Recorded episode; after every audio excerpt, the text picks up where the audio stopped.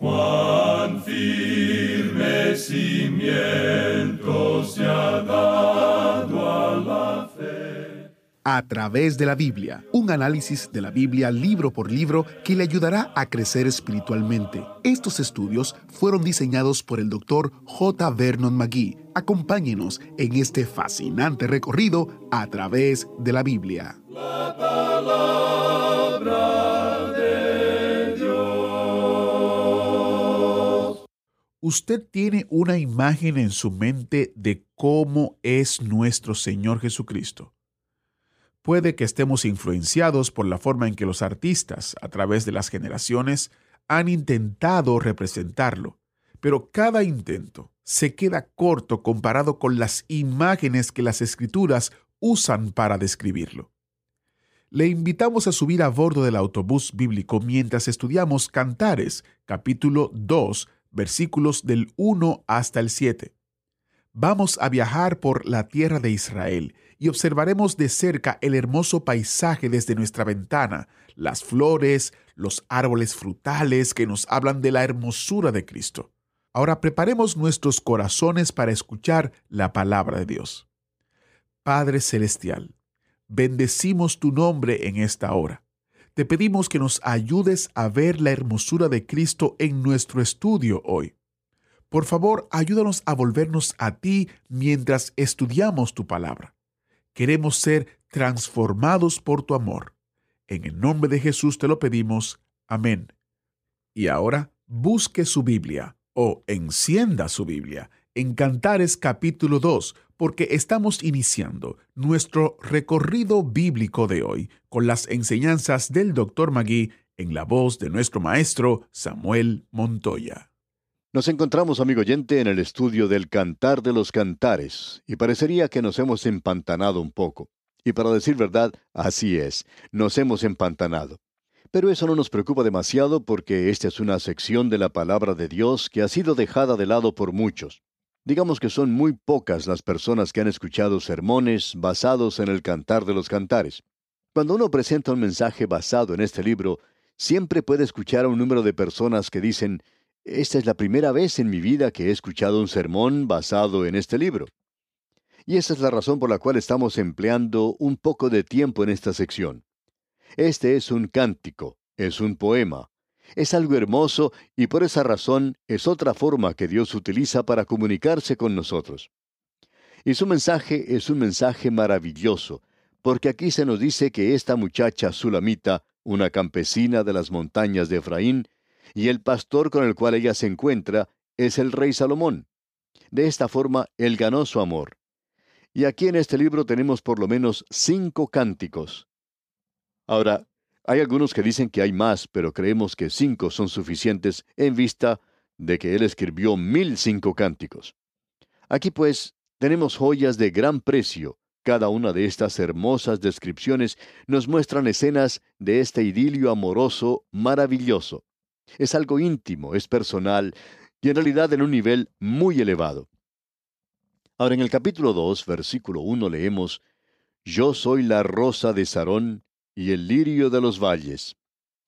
Aquellos que ya han recibido nuestras notas y bosquejos, notarán que allí se dice que la esposa habla de sí misma. Ahora ella no se está jactando, sino simplemente comparándose a sí misma con las flores humildes de esa tierra. Bueno, eso está bien.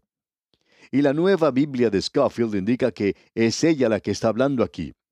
Pero permítanos aclarar que lo que aquí tenemos no es su voz, sino que es más bien la voz del esposo, y en realidad tenemos aquí un cuadro del Señor Jesucristo, aun cuando ella pueda ser la que está hablando. Ella está hablando simplemente de una belleza reflejada que en realidad se aplica a Él y solamente a Él.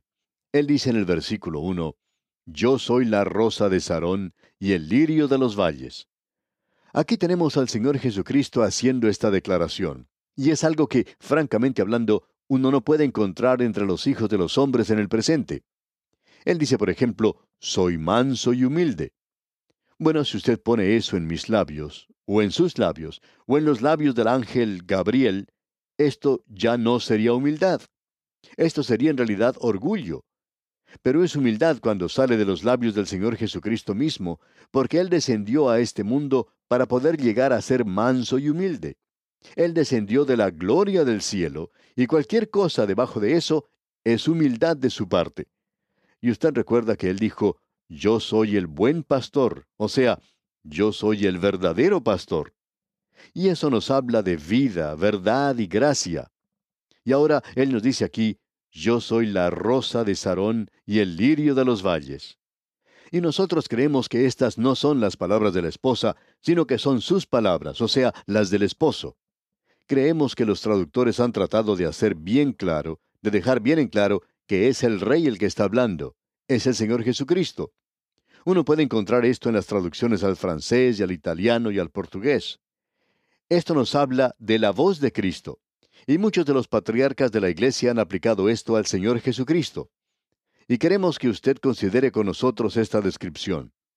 Yo soy la rosa de Sarón y el lirio de los valles. Estas son dos flores muy interesantes, y quisiéramos observarlas por algunos instantes.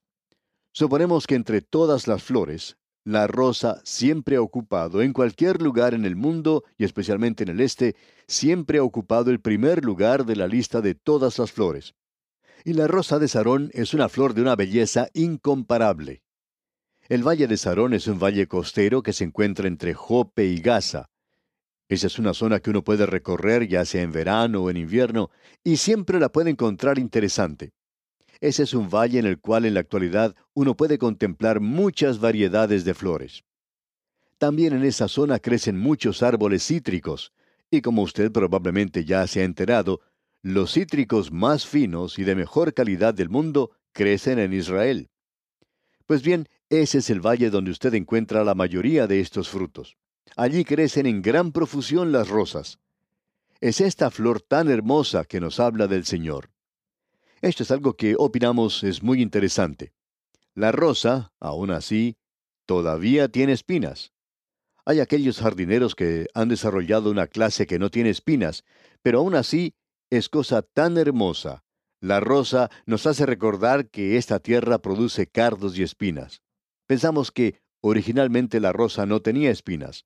No creemos que esa haya sido la intención. Esto es algo maravilloso que tenemos aquí y ha sido expresado por un autor del pasado de la siguiente forma. Escuche usted. Si el rey fuera colocado sobre las flores, tendría que ser la rosa la que reinara sobre ellas, siendo el ornamento de la tierra, el esplendor de las plantas, el ojo de las flores, la belleza del campo. Pues bien, aquí tenemos algo que opinamos es muy interesante. El Señor Jesucristo dijo, Yo soy el pan de vida. Eso que es muy necesario. El pan es lo principal para la vida. Lo necesitamos para alimentarnos, para poder seguir andando. Esa es la necesidad. Es una de las necesidades de la vida. Y Él es esa comida para el pecador que perece. Hay muchos miles que han levantado por fe una mano agonizante, una mano muy débil, y han tomado el pan, y han comido, y han vivido. Y también Él es la vid verdadera. Y como la vid verdadera, Él nos da ese glorioso, maravilloso gozo del Señor. Las escrituras nos dicen, dad la sidra al desfallecido y el vino a los de amargado ánimo. Cristo no le da a usted las bebidas alcohólicas, amigo oyente. Él le da a usted el gozo verdadero en el Señor. Ahora notemos algo que es diferente aquí en este primer versículo. Yo soy la rosa de Sarón. Él no está presentándose a sí mismo aquí como una necesidad, sino como un objeto de admiración pura y algo delicioso para los hijos de los hombres. El Señor Jesucristo es alguien a quien podemos contemplar.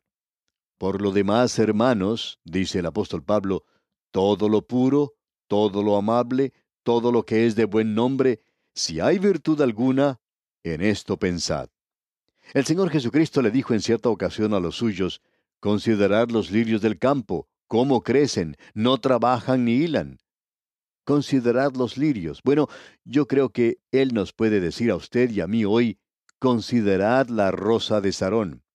Y Él es esa rosa. Considérele, amigo oyente. Y esa es la invitación que usted encuentra en las Escrituras. Usted recordará que el escritor de la epístola a los Hebreos tiene eso que decir y queremos que usted lo lea junto con nosotros. En el capítulo 3 de la epístola a los Hebreos, versículo 1, dice así, Por tanto, hermanos santos, participantes del llamamiento celestial, considerad al apóstol y sumo sacerdote de nuestra profesión, Cristo Jesús. Considere los lirios del campo, considere al Señor Jesucristo. Qué cuadro más hermoso, más maravilloso el que tenemos aquí. Aquí nosotros tenemos verdes pastos en los cuales Él nos hace sentar. En delicados pastos me hará yacer, dice el salmista. Pero Él también tiene un hermoso ramillete de rosas para usted. Rosas rojas. Él derramó su sangre para que usted y yo, amigo oyente, tuviéramos vida. Ahora no solo eso, sino que Él dice, y el lirio de los valles. No sabemos en realidad a cuál valle se está haciendo referencia aquí, el valle de Esdraelón también tiene hermosas flores. Y si usted puede recorrer la zona costera de esa parte que se encuentra al sur de Jope, puede ver que allí también hay hermosas flores. Y también se puede apreciar en el valle del Jordán muchas flores. Alrededor del mar de Galilea también se puede contemplar muchas de ellas. ¿Y qué delirio de los valles? Bueno, aquí nuevamente se nos presenta esta cuestión de qué es lo que realmente se quiere decir con esta expresión de el lirio de los valles. Puede ser una referencia a la planta iris. Esta planta crece en una forma silvestre en esa zona. Uno puede ver grandes cantidades de ellas. Y pensamos que lo que aquí se menciona es esta planta tan sencilla, tan humilde. Y también como contraste tenemos a la orgullosa rosa. Así es que tenemos aquí a la rosa de Sarón y también tenemos al lirio de los valles. Qué cuadro más hermoso el que tenemos aquí en realidad del Señor Jesucristo. Ahora en el versículo 2 de este capítulo 2 de Cantar de los Cantares, se nos dice algo más. Escuche usted. Como el lirio entre los espinos, así es mi amiga entre las doncellas. Ahora, cerca de estos lirios se encuentran las espinas. La belleza del lirio ha sido pasada a la iglesia. Bonar lo expresó de la siguiente manera. Cerca de los lirios crecieron varios espinos del desierto, pero sobre ellos se elevó el lirio, mostrando sus hojas frescas y verdes como contraste a la exclusiva virtud de estas plantas espinosas. Y aquí leemos, como el lirio entre los espinos, así es mi amiga entre las doncellas. Es decir, que aquí se menciona a estas doncellas, que es una referencia, según nuestra opinión, a las hijas de Jerusalén, y esa es la forma en que se destaca la esposa. Él es el lirio de los valles, es puro, él es hermoso. Por tanto, su esposa y su hermana es también un lirio porque ella refleja la imagen de su belleza y la hace reflejar a los hombres. Y eso es lo que tiene que hacer la iglesia hoy. Tiene que revelar en este mundo lleno de espinos y cardos algo de la belleza que existe aquí. Cuán glorioso es el cuadro que podemos contemplar. Seguimos ahora adelante porque aquí tenemos algo mencionado que es en realidad maravilloso. Leamos el versículo 3. Como el manzano entre los árboles silvestres, así es mi amado entre los jóvenes. Bajo la sombra del deseado me senté, y su fruto fue dulce a mi paladar. Aquí tenemos al manzano entre los árboles del monte, y este es un cuadro de Cristo. Como el manzano, él daba una buena sombra. Usted quizás se está preguntando de qué clase de árbol se está hablando aquí, porque, en realidad, las manzanas, según las conocemos nosotros, no crecen en esa tierra. Usted las puede plantar, pero el resultado es como cualquiera otra de esas plantas plantadas en un clima cálido. Esas no resultan buenas manzanas. Uno tiene que estar en una zona fría para poder conseguir buenas manzanas. Como la zona sur de Argentina, la zona de Río Negro, por ejemplo. Esas manzanas son deliciosas, ¿Pero de qué está hablando aquí? Bueno, en realidad se está hablando de la sidra, o sea, la toronja. Se está refiriendo aquí a las naranjas, porque estos árboles dan una sombra muy buena. Son árboles muy bellos y cuando florecen producen un aroma delicioso en la primavera y después de todo las flores del naranjo se usan en los casamientos, ¿verdad? ¿Qué cuadro el que tenemos aquí? La esposa y el esposo. Ahora, ¿qué es lo que él hace? Como el manzano entre los árboles silvestres, así es mi amado entre los jóvenes. Qué cuadro más maravilloso que tenemos de él expresado en estos versículos. Bueno, la naranja es un fruto amarillento, y personalmente pensamos que es algo hermoso. Y estos frutos cítricos crecen en abundancia en el valle de Sarón. Uno puede contemplar la gran cantidad que crece en esa zona en particular. Y desde allí es donde provienen estas manzanas de Israel, hermosas naranjas, manzanas cítricas, si se me permite la expresión. Se dice que son los productos cítricos de mejor calidad en todo el mundo, y siempre han crecido en esa forma. Esa clase de planta ha sido trasplantada a otras zonas donde no crecía en forma natural. Pero en Palestina es una clase de planta que crece naturalmente. Luego leemos en la segunda parte del versículo 3, Bajo la sombra del deseado me senté, y su fruto fue dulce a mi paladar. Usted puede darse cuenta, amigo oyente, lo que hace este árbol. Es un árbol que da una sombra y su fruto es dulce. La madera que sale de este árbol sabemos que no sirve para ninguna otra cosa. Pero por cierto que es un árbol maravilloso en relación a otras cosas. Y de eso es exactamente de lo que se habla aquí en relación al Señor. ¿Puede usted, amigo oyente, pensar en eso? La próxima vez que usted contemple un naranjo, piensa en el Señor Jesucristo. Él es ese manzano que se menciona aquí, el acitrón. Esto nos habla de que Él no solo nos da la sombra, sino que Él también es la roca poderosa en esta tierra cansada. Pero Él también tiene la dulce fragancia del árbol en flor y luego la dulzura de la fruta. Le provee a usted de la vitamina C. Es algo bueno para usted. Qué cuadro el que tenemos aquí, amigo oyente, del Señor Jesucristo. Bueno, sigamos adelante. Creemos que vamos a poder avanzar más rápido ahora. En el versículo 4 de este capítulo 2, de Cantar de los Cantares, leemos, Me llevó a la casa del banquete, y su bandera sobre mí fue amor. Me llevó a la casa del banquete. Usted recuerda que el Señor Jesucristo contó esa parábola. Él dijo que aquellos que habían sido invitados a la fiesta del banquete no se hicieron presentes. Por tanto, él envió invitaciones a las gentes que se encontraban en las plazas de la ciudad. Y Él puede llevarle a usted a la casa del banquete, llevarle a usted donde gran cantidad de comida ha sido preparada. Una comida maravillosa. Todo eso se encuentra en su mesa, todo aquello que puede satisfacer al corazón humano se encuentra en la persona de Jesucristo. Y hoy encontramos a muchos creyentes yendo de un lado para otro, comiendo nada más que sobras son iguales al hijo pródigo y a veces hasta comen con los cerdos. ¿Por qué, amigo oyente, tenemos que conformarnos con esta comida sintética? Hay muchas personas que opinan que si usted pasa a través de la psicología, puede encontrar la respuesta. O si hace algo parecido, otros opinan que usted resolverá todos los problemas. Pero, amigo oyente, usted no puede resolver todos los problemas de esa manera. Él ha preparado una casa de banquete, y usted puede obtener allí toda la comida que contenga las vitaminas que usted necesita hoy. Ah, amigo oyente, el estar satisfecho con el Señor Jesucristo y el regocijarnos en Él. Antes me gustaba ir a los banquetes, pero estos ya no me atraen tanto ahora, a no ser que sea un banquete preparado por el Señor mismo. Y aquí, en este libro, usted puede pensar en el banquete que estamos teniendo, comiendo de lo que Él nos da. Él es el pan de vida, pero Él también es una dulce fragancia. Él es también la sombra acogedora y también es una flor. ¡Qué cuadro para que nosotros disfrutemos de Él! Simplemente el poder contemplarle a Él. Opinamos que cuando lleguemos al cielo vamos a pasar probablemente el primer millón de años inclinándonos ante Él. Nos tomará mucho, mucho tiempo para llegar a conocerle y familiarizarnos con Él.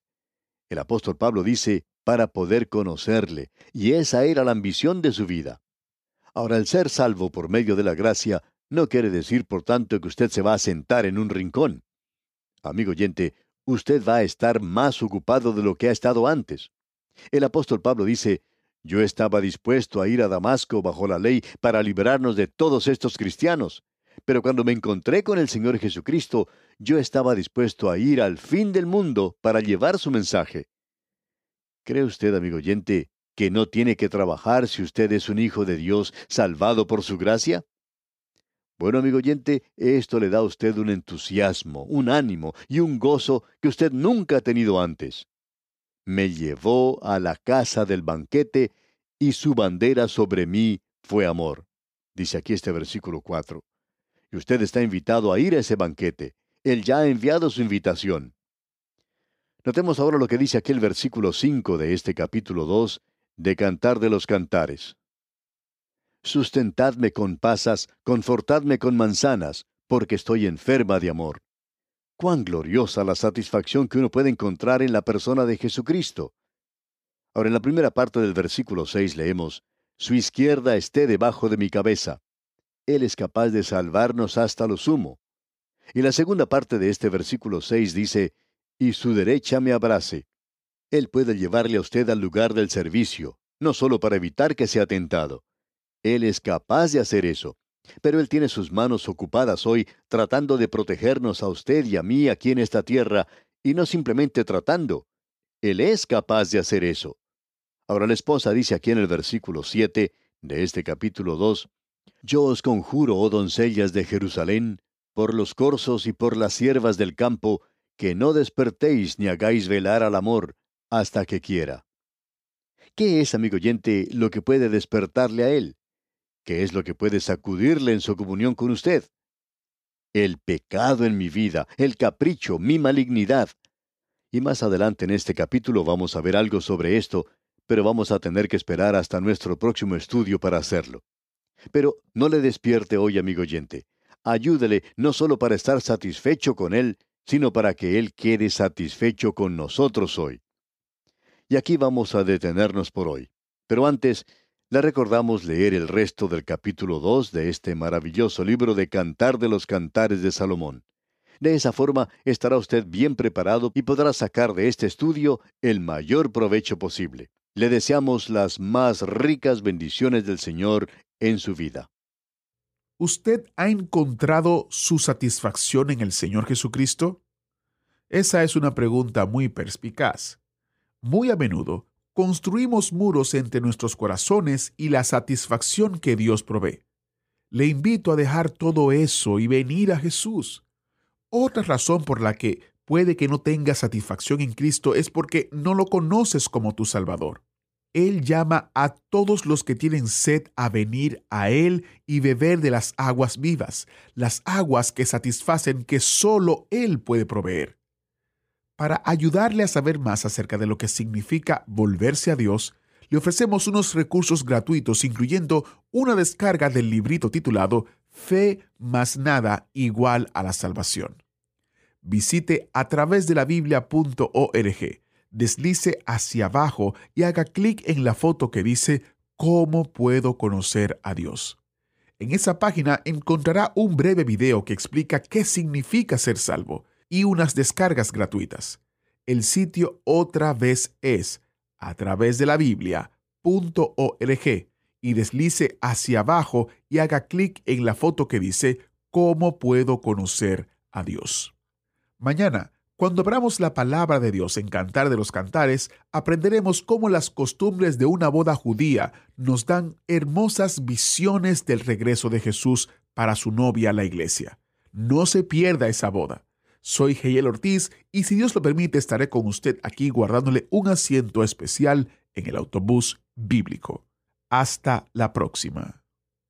Agradecemos que nos acompañara en el estudio de hoy. Le invitamos a que visite nuestro sitio en internet a través de la biblia.org. Ahí puede suscribirse para recibir las notas y bosquejos de lo que estamos estudiando y noticias del ministerio. También encontrará la variedad de libros y materiales gratuitos que tenemos para usted. El sitio es a través de la biblia.org. Todo lo que hacemos es posible gracias al Señor y a personas como usted que se unen a nosotros en la obra de llevar la palabra entera al mundo entero. A través de la Biblia es una producción de Radio Transmundial.